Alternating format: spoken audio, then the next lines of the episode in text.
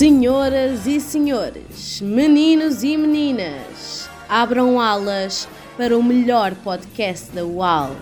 Está no ar o Ritual. Olá a todos, sejam bem-vindos ao Ritual, o primeiro episódio do ano de 2022. Eu sou o José Silva e espero que tenham tido umas boas festas, umas boas entradas neste novo ano e que estejam prontos para o que vem, porque hoje teremos um convidado muito especial, um convidado emblemático de quem já vamos falar mais à frente. Para já, resta-me cumprimentar o meu companheiro do costume, Tiago Paulo. Olá Zé, boa tarde, boa tarde a todos. É verdade, como disseste bem, temos um convidado muito especial aqui connosco. Um, o nosso convidado está ligado ao mundo da música e desde há muitos anos esta é a sua vida. Com inúmeros álbuns e músicas de sucesso, há quem lhe chame o rei da música popular portuguesa. Depois de ele aceitar o convite para estar aqui no Ritual, nós, pimba, trouxemos-lo cá. Damos as boas-vindas ao Emanuel. Boa tarde, Emanuel. Boa tarde, Tiago. Boa tarde, José Silva. Boa tarde a quem nos está a ouvir. Muito bem. Seja bem-vindo ao Ritual, este é o nosso podcast e agradecemos uh, por ter aceitado o nosso convite e estar aqui connosco, mesmo não sendo presencialmente, sendo via Zoom. Vamos então começar com as perguntas. Né? Muito bem, vamos e vamos recuar até o início da carreira do Emanuel. Um, até o início, um bocadinho antes até, porque sabemos que nasceu em Covas do Douro, Vila Real, uh, mas o que muitos não sabem é que o verdadeiro nome não é Emanuel. Gostávamos de saber então de onde surgiu este nome. Porque eh, o meu pai foi para me batizar com o nome de Emanuel e quem é antigo como eu, porque já fiz 64 primaveras, sabe que quem vivia em aldeias recônditas como a minha, o registro era feito na igreja e depois é que iria para o registro civil. E sendo Emanuel um nome bíblico, como sabem, eh, o profeta Isaías teria profetizado, ou pelo menos está escrito no seu livro, de que o, o Messias que viria para salvar Israel se chamaria Emanuel, é que depois mais tarde se conectou com Jesus Cristo, sendo um nome bíblico, portanto não foi aceito por estes ou por outros motivos, não sei. E, e o meu pai, perante essa recusa, uh, para não ter mais problemas, homem pragmático como ele era, uh, batizou-me com o nome do pai dele, do meu avô, portanto, que se chamava Américo. Muito bem, está explicado um, ehm, essa, essa dúvida que algumas pessoas tinham. Uh, outra das perguntas que surge é uh, o que é que o levou a ir para Lisboa, não é? É uma pergunta, fazer essa pergunta a uma criança com 10 anos que tinha terminado a quarta classe é, é, é, complexo. O que eu me recordo é que queria ver a cidade grande, queria ver o mar, queria sair daquele, daquele fundo de montanha idílico, mas que limitativo, e portanto vim, vim, vim para casa de uns tios, eles, o meu tio trabalhava numa padaria e portanto vim, vim viver para casa deles e trabalhar nessa padaria também. Muito bem. Emanuel, antes de iniciar a, a, sua carreira profissional, depois de ter vindo para Lisboa, sabemos que frequentou durante os anos 70 uma escola especializada em guitarra clássica, dirigiu também orquestras, tocou em bares e chegou mesmo a dar aulas durante vários anos. Foi a partir daí que, que percebeu que queria ser mesmo músico ou já tinha percebido anos antes? Eu, eu era barman. Hum e, e, portanto tinha terminado o meu curso de guitarra clássica e obviamente quem estuda eh, quem sabe quem, quem sabe tocar guitarra, guitarra clássica ou um piano quando leva a aprendizagem a sério sabe que eh, a aspiração que se tem é, é pôr em prática toda toda a teoria que, que, e técnica que absorvemos durante aqueles anos. Eh, tive a oportunidade e fui convidado para ser professor para uma escola coisa que fiz durante alguns anos, e depois a vontade vai aparecendo, porque uh, eu descobri que tinha o dom da composição e comecei a compor. Comecei a compor e as coisas começaram logo a funcionar porque os cantores começaram, uh, alguns cantores começaram a, a pedir-me canções. E depois foi tudo surgindo com, com naturalidade, porque tendo eu uma boa escola, hum, da composição à orquestração foi um passo simples começar a dirigir pequenas orquestras uh, também foi um passo simples. Uh, portanto, as coisas foram crescendo e os desejos e as vontades e os planos foram todos consequência da, daquilo que ia acontecendo. E, e não quero alongar mais, que vocês têm com certeza perguntas a esse respeito. Mas já gostava de ensinar durante esse período em que. Gostei muito, gostei muito e, e, e uh, apareceram no mercado alguns músicos mais tarde, grandes músicos, um deles de facto com uma carreira internacional que foram meus alunos. Não, não me perguntem os nomes que eu não vou dizer. esse, esse por exemplo, tinha muito orgulho em mim, mas depois de repente tornou-se internacional e como eu era pimba, portanto, perdeu essa vontade. E eu não quero melindrar, sei lá, a sensibilidade das pessoas, porque sendo eu um operário da música e sendo Pimba um sarilho desgraçado.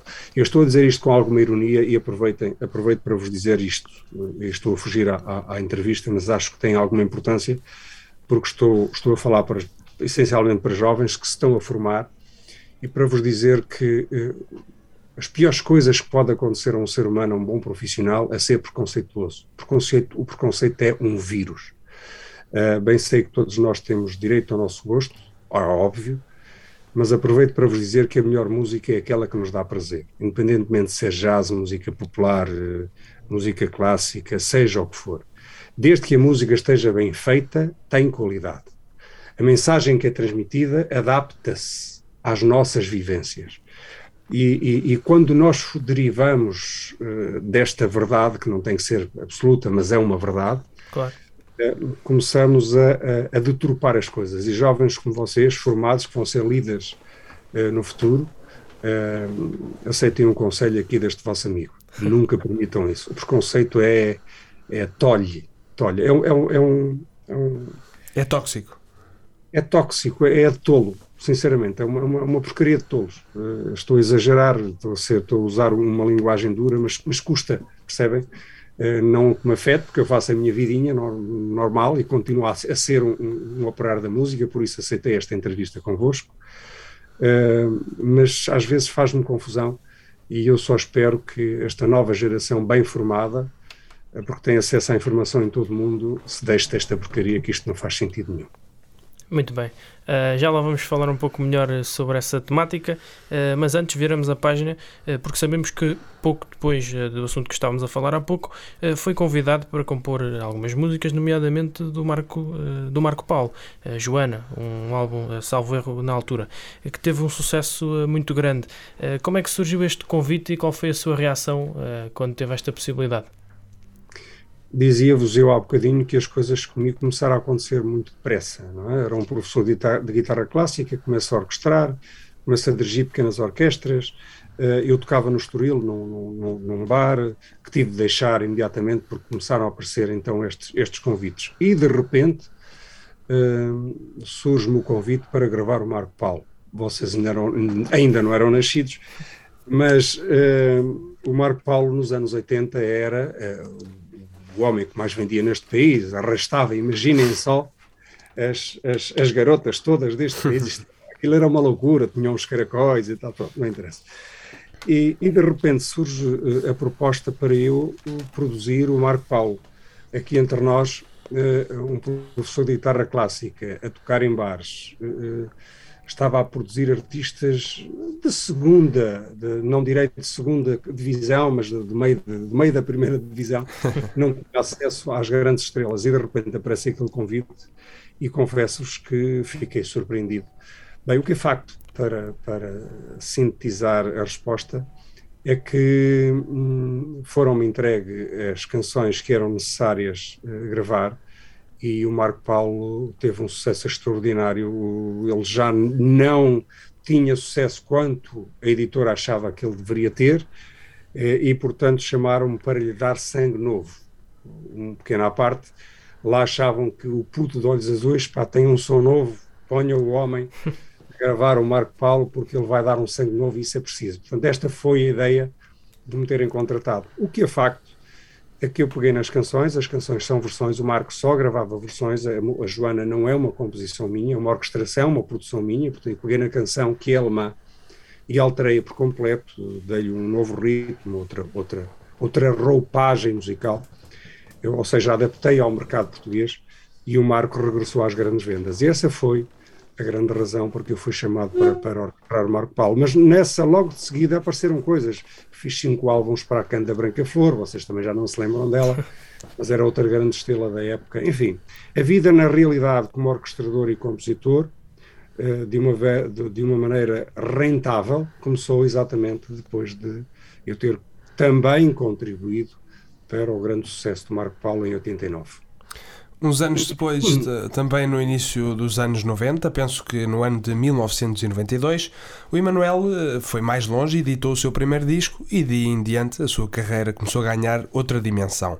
Entre os primeiros sucessos destaca-se a música Pimba Pimba, que chegou a vender mais de 500 mil cópias. Atenção, 500 mil cópias. Como foi passar de compositor para outros músicos para artista de sucesso do momento? Também aconteceu com naturalidade. Eu, depois de gravar o Marco Paulo, percebi que havia lugar uh, no panorama artístico português, dentro desta, deste género mais ligeiro, que agora se chama de Pimba, percebia que havia lugar para artistas da dimensão do Marco Paulo, mas a beber na origem. Em vez de ir buscar as canções ao estrangeiro, uh, compor músicas baseadas na nossa música. Sendo eu um técnico, estudei a música tradicional, uh, uh, ouvi desde o, o Corrido do Algarve até ouvir a Dominho, analisei, fazia as pautas, percebi qual eram as notas ou os intervalos mais usados na nossa música tradicional e, portanto, concentrei-me depois num estilo que me fascinou, que é a chula. A chula tem uma característica musical eh, em que a acentuação da melodia é no contratempo aquilo é um compasso 2x2, nós escrevemos no 2x2 e tem uma particularidade de o ritmo assenta no chão e a melodia acentua uh, uh, no contratempo. O que é que isto origina? E, e peço-vos para, para, quando verificarem ou verem ou ouvirem, verem um, um, um folclórico de dançar a chula, vocês vão perceber que independentemente do tamanho do dançante, eles elevam-se o corpo parece leve, até um ser humano de 100 quilos parece que tem 40 ou 50. E isso é originado pela particularidade da acentuação da melodia, que faz com que o cérebro se esqueça do peso do corpo e aquilo voa. E, isso fascinou-me. Eu andei três anos a, a, a desenvolver um estilo que conseguisse ser novo, ser um ritmo uh, dançante nos bailaricos, que fosse atual, e que tivesse essa, essa, essa, essa, essa particularidade. E conseguiu. Supostamente até era para ser para outro cantor, não era para o Emanuel, mas sim qualquer outro cantor. Mas o que é facto é que eu dava as minhas maquetes a outros cantores e aquilo não soava como eu queria. Para além de que eh, o preconceito não era tão grande como hoje, mas também existia. existia. Aliás, na realidade, desde a música Kitscher, como se chamavam no, século, no princípio do, do, século passado até hoje, há sempre uma tendência para menosprezar os outros. Bom, mas isso é outra história, já, já, já, já tocamos no assunto. Portanto, eu percebi que este cantor de música popular teria de ter argumentos para se poder defender. Poder, teria que ter capacidade para explicar porque é que surgiu aquele estilo, aquele estilo. E de facto eu não encontrei e a dada altura disse: Mas por que não? Então vamos lá, sou músico, eu até afino, não sou cantor, mas afino. A coisa passa.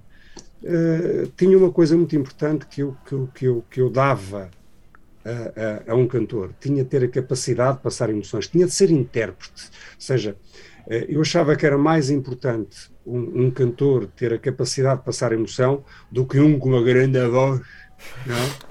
Que, que, depois chegavam-se ao fim, cantavam só pelo diafragma e a gente não, não percebia muito bem onde é que estava a mensagem que a música tinha. E por esses motivos assumi eu e, e, e, e fiz muito bem, pelo que parece, e em 94 apareço com o tema Rapaziada, vamos dançar, que incrivelmente, para minha surpresa e de toda a gente, entrou no top mais. Vocês também eram quase criancinhas, ou eram umas criancinhas, mas entrar no top mais era um assunto muito sério. Aquilo era para as Madonas e dois ou três artistas pop, música popular, esqueçam lá isso, isso era impossível. Mas aqui o vosso amigo esteve lá seis meses, não é? Portanto, e, e, uma vez mais, não mudou grande coisa na sua vida, não é? Uh, continua não. a aceitar com grande naturalidade. Não, porque eu, eu, como sempre disse, eu sou um operário da música. Eh, esta coisa de ser famoso para mim não é não me fascina eu, eu não não, não tenho esta necessidade, como a maioria das pessoas que, que saboreiam o protagonismo ou o sucesso, de ter prazer por isso. Eu, eu, se pudesse fazer o trabalho que faço e pudesse dar às pessoas uh, e receber aquilo que eu tenho e, e, não precisasse de ir à televisão nem aparecer, podem ter a certeza que eu não tinha essa necessidade. Portanto, não, não, sou assim. Continuo a ser um operário da música, não, não mudo. E isto é muito bom para mim, acho eu, porque a humildade é um dos maiores sinónimos de inteligência. Sem dúvida. É uma opinião, é uma opinião, não tem que ser uma verdade absoluta. Uh, Emanuel, uh, vejo que trata o seu estilo que criou uh, de música com algum carinho. já falou aí no preconceito. Pergunto-lhe muito diretamente: não tem pudor em afirmar-se um cantor pimba? Não, porque, porque Pimba, Pumba, Maria, José, António são nomes, são títulos. Nós, nós em sociedade precisamos de identificar as coisas e identificamos-las dando um nome. Portanto, pode ser Pimba, qual é o problema? Não é? claro. A música vendeu 510 mil cópias em 3 meses. Percebem? 3 meses. Isto é um fenómeno que vai ser, é um fenómeno para sempre. E, e, não estou a salientar que é um fenómeno por, por, ter sido minha, porque é um facto, e factos são factos. Eu sou um homem pragmático, não gosto de, de, de, de grandes, de grandes cantigas. Uh, uh, aliás, a este respeito, eu vi um, um, um programa passou no Canal 1 eh, sobre eh, exatamente sobre a música Pimba, onde muita gente deu a sua opinião, e vi 14 a dizer que venderam 6 milhões, 7 milhões, e lá, umas coisas e tal. E, e, e, eu aparecia lá referenciado que eu vendi 3 milhões e não sei quantos. Por acaso vendi mais 4 milhões. Mas reparem, esses são, para mim, são números, são verdadeiros, são números extraordinários, verdadeiros. Isto dizermos que vendemos 5, 15 milhões, 10 milhões, 100 milhões, enfim, só porque nos apetece, isso não faz parte da, da minha personalidade. Portanto, não, não tenho problema nenhum em ser ou não ser pimba, porque um músico é bom quando prova. Claro. Não precisa dizer. Eu, uh, nós não podemos valorizar ninguém só porque é pop, ou é jazz, ou a pimba ou pumba, percebem? Ou, ou, faz ou não faz, ou toca bem ou não toca bem, ou toca as pessoas ou não toca as pessoas. Cada um tem o seu espaço cada um tem o seu espaço desde que tenha qualidade para tal. É? Porque há muitos maus cantores pimbas, há muitos maus cantores jazz, há muitos maus cantores pop há, há, e há muito bom em tudo isto. As pessoas é que têm de ter a capacidade de identificar os bons, percebe? os bons profissionais. E, e, portanto, se há alguém a criticar-me, depois destas provas todas, penso que o mal não está em mim. E, e acha Sim. que no futuro a tendência é para esses preconceitos desaparecerem? meus amigos, eu estou a dar esta entrevista já exatamente para contribuir para que o preconceito é, o valor desta entrevista tem isso. Eu não vou vender mais nenhum disco, nem vou ter mais nenhum espetáculo para esta entrevista, certo? Portanto, é minha obrigação, porque comecei como professor, é tentar esclarecer as pessoas, porque nós influenciamos uns aos outros. E infelizmente este preconceito existe por uma má influência, por um mau esclarecimento. E portanto eu estaria a fazer um, de que é que eu me posso queixar se eu não esclareço, certo? Claro. Portanto, não me quero queixar, quero esclarecer, e depois quem ouvir aceita ou não aceita, percebe a ideia? O que eu vos posso dizer é isto, a este respeito. Toda a música que é feita, pelo menos aquela que nós conhecemos, tem 12 sons. Nós depois trabalhamos em música modal e normalmente trabalhamos em sete sons. E com esses sete sons conseguimos transmitir toda e qualquer emoção que o ser humano tem. Nós sentimos, dependendo da nossa da forma de, de existir, a, a nossa cultura, as nossas vivências, etc. E, portanto, se as notas são iguais, deixem-me ratificar uma coisa. Há estilos que usam muito mais que sete notas. O jazz normalmente não tocam três acordes, é mais elaborado o, o, a bossa nova no Brasil, alguma também, o samba e outros estilos, de facto, não se limitam a, a, a só à música do, do, de determinada tonalidade ou, ou modo. Mas, na realidade, tocar música com quatro acordes, ou tocar com dois, ou tocar com quinze, é uma questão técnica. A essência da qualidade da música está na capacidade da emoção na, na, no dom que alguns seres uh, que tocam e que aprenderam a tocar música têm de passar as emoções. E é aí que tem de estar a verdade. E tem de ser aqueles que, que de facto conhecem esta realidade que têm de esclarecer. Porque senão, reparem, vocês sabem quantos tempos tem uma semibreve? Pergunto. Não. É simples, tem quatro. É como perguntar a alguém, uma criança com seis anos, qual é a primeira letra do abecedário português? Qualquer uma sabe que é o A, certo? Esta foi a pergunta que eu fiz. Ou seja, vocês não estão habilitados, nem provavelmente 99,9% das pessoas que estão a ouvir, para dizer se a música tem qualidade ou não tem, certo? Certo. Não se pode perguntar a alguém que não conhece a letra A do abecedário português se um livro é bom ou não é. O que pode dizer é: eu gosto do livro. Alguém leu, não é? Ouve-se e pode dizer: eu gostei muito, não é? Tocou-me, não é? Uhum. Assim é a música. Vocês não sabem, mas sabem dizer se gostam ou não gostam, correto? E a análise tem de ser aqui, percebe? E aceitar o gosto dos outros, porque há pessoas que gostam mais de um romance, há outros que gostam, sei lá, de um policial, há outros que gostam de poesia, percebem a ideia? Em música acontece exatamente a mesma coisa. Muito bem. E, portanto, gostava que as pessoas crescessem, não quero alongar mais, eu vou já interromper, que as pessoas percebessem que a verdade dos outros e o gosto dos outros também é válido.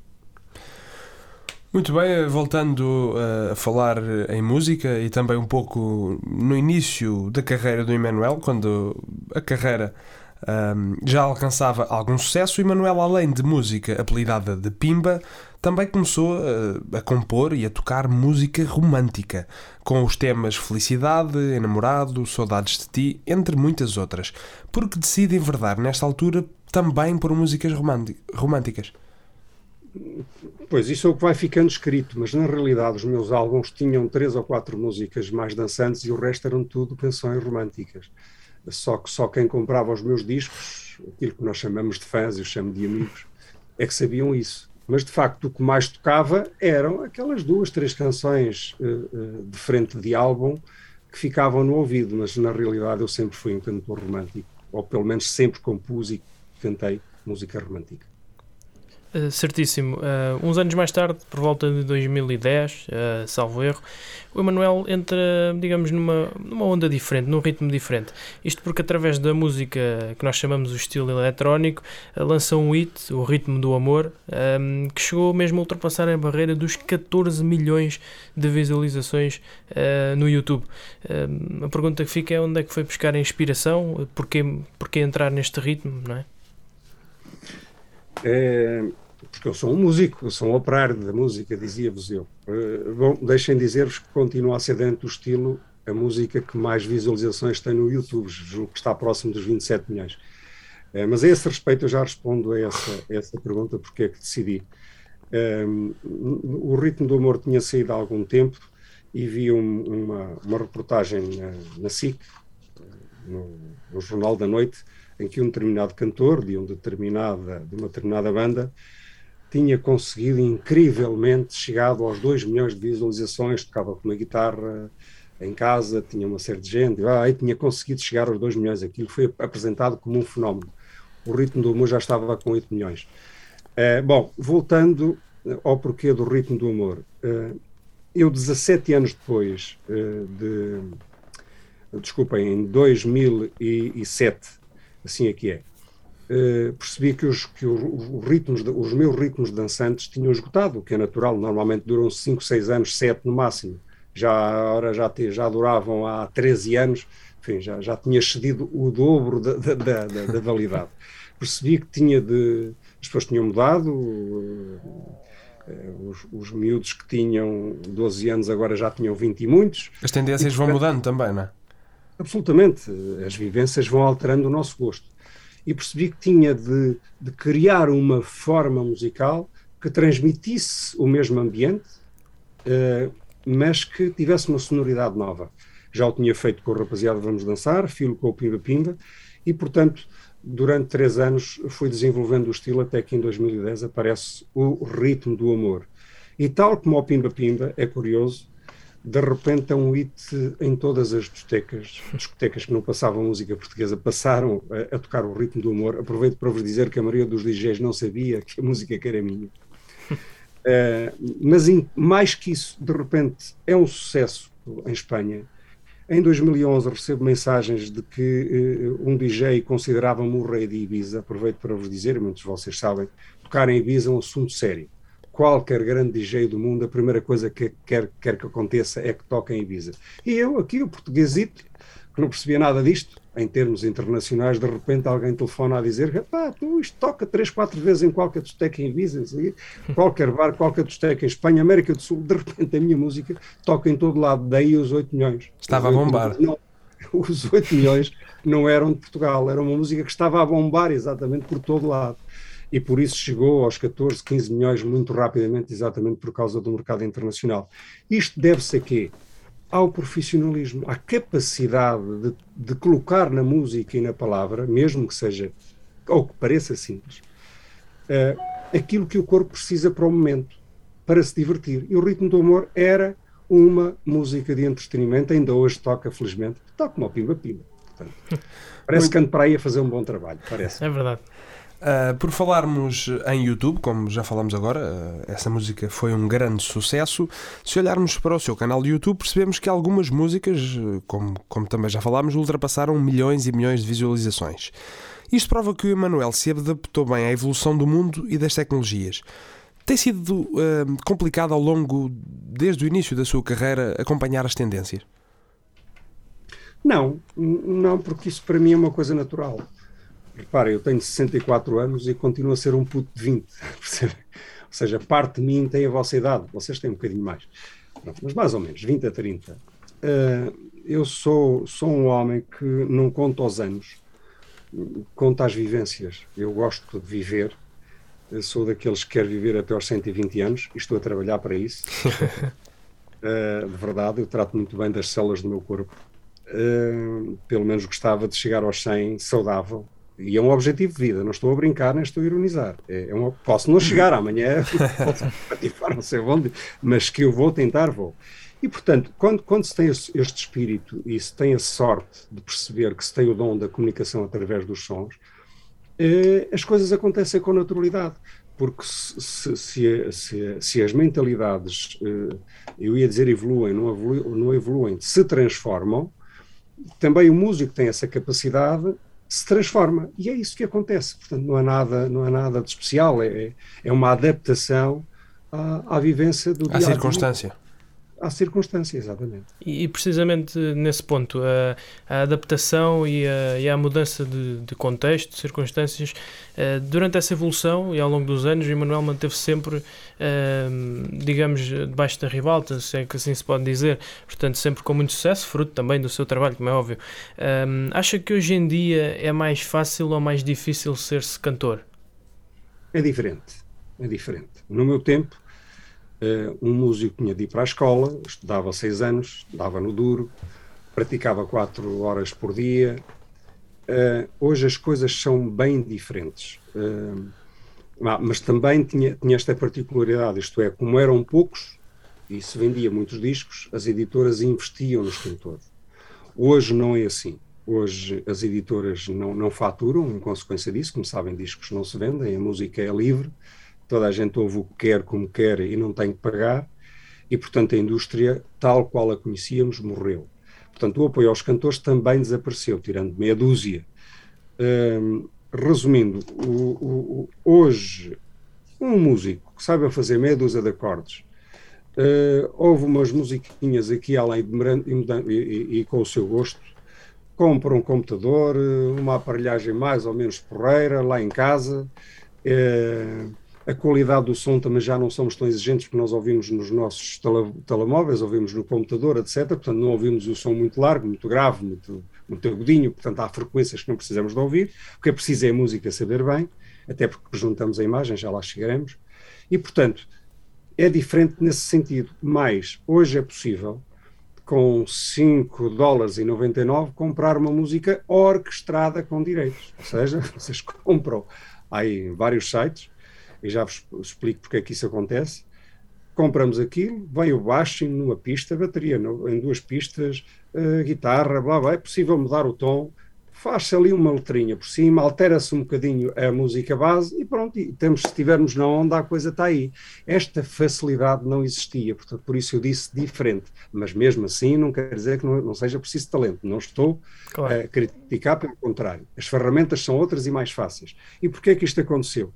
Porque os, estudos, os grandes estudos de gravação em todo o mundo, eu próprio tinha um grande estúdio e tive de fechar, eles também tiveram de fechar, e os grandes produtores começaram a fazer orquestrações, a vender a 5, 6 e 7 dólares, mas depois vendidos vezes, vezes 100 mil, ganham mais do que ganhavam antes. Portanto, estão nos seus estudos a produzir coisas que dá para vender a todo mundo. Por isso, nós em Portugal, como em qualquer sítio, temos acesso hoje a tudo isto. Muitas das, muitas das coisas que vocês ouvem na rádio são beats já feitos, musiquinhas feitas com uma sequência de acordes, normalmente leva quatro, uh, tem ali quatro ou cinco variações, constrói-se uma melodiazinha e uma, uma letrazita por cima, e quem tem talento está aí, pronto, é muito mais fácil. É diferente, como eu disse. Claro. Virando a página e falando um pouco de televisão, o Emanuel ao longo dos anos uh, uh, tem tido também algum destaque na televisão, teve uh, em, bandas sonoras, em bandas sonoras de novelas da TVI, mas mais recentemente o Emanuel tem estado na SIC, onde passou pelo, pelo programa Olha o Baião, Estamos em Casa e atualmente é apresentador do Domingão, programa que dá na SIC todos os domingos à tarde. Pelo que tivemos a sondar, o público gosta de o ver regularmente aos domingos em cima do caminhão, junto com a Luciana Abreu. Daqui para a frente, podemos ter um Emanuel mais vezes apresentador do que cantor? Não sei. Não sei. Para já vou começar por dizer gosto. Gosto, tenho uma, uma, uma, uma colega de trabalho com um talento extraordinário, é de facto uma, uma profissional de primeira linha e, e, isso facilita muitas coisas. Depois, somos pessoas completamente diferentes, mas que se colam na perfeição, complementamos. E o que acontece é que é uma dupla de facto de grande agrado. As, as, as, as, visualizações e os likes no, na, na, no site da SIC provam exatamente isso os comentários também, e, e, as audiências do Domingão, não sei se sabem, o, do, o Domingão, quando aparece no primeiro dia, foi uma vitória extraordinária, do domingo à tarde, assim que perdia aos domingos há 10 anos, e desde o primeiro dia do Domingão eh, até agora eh, as audiências são extraordinárias. Se vou continuar ou não, o Daniel Oliveira já fez uma experiência comigo, colocou-me a apresentar um programa do dia e também esse eh, ganhou de forma categórica, uh, sendo que no sábado anterior tinha perdido. Portanto, não sei o que é que vai acontecer, gosto de fazer. Eu apenas vim parar aqui como apresentador de televisão porque os concertos acabaram, como vocês sabem, não é? veio a pandemia. E, e, portanto, com uma pequena empresa ligado à arte. A arte parou 100%, ordenados para pagar. E, portanto, estava fora de questão ficar parado e propus esse projeto ao Daniel Oliveira, à SIC, que aprovou, e pronto, de lá para cá é sucesso. Vamos ver o que é que vai acontecer no futuro. Por enquanto, o Domingão está para ficar, depois logo se vê. E, e, o, e o, o caminhão do programa, do Domingão, foi, foi pioneiro, ou seja, nada, não tinha havido até hoje nada na televisão portuguesa com um caminhão a, a dar música para as pessoas em direto nem em Portugal, nem em nenhuma parte do mundo. Uma ideia completamente inovadora. Eu sempre ouvi dizer, desde que vou à televisão, que em televisão já se fez tudo. Não há mais nada para fazer. Afinal, havia é um estúdio móvel de televisão, e é aqui que está a novidade. Aquele caminhão tem um estúdio lá dentro. Tem regi, tem. Mas não posso dizer que aquilo é tudo segredo. Ou seja, tem tudo.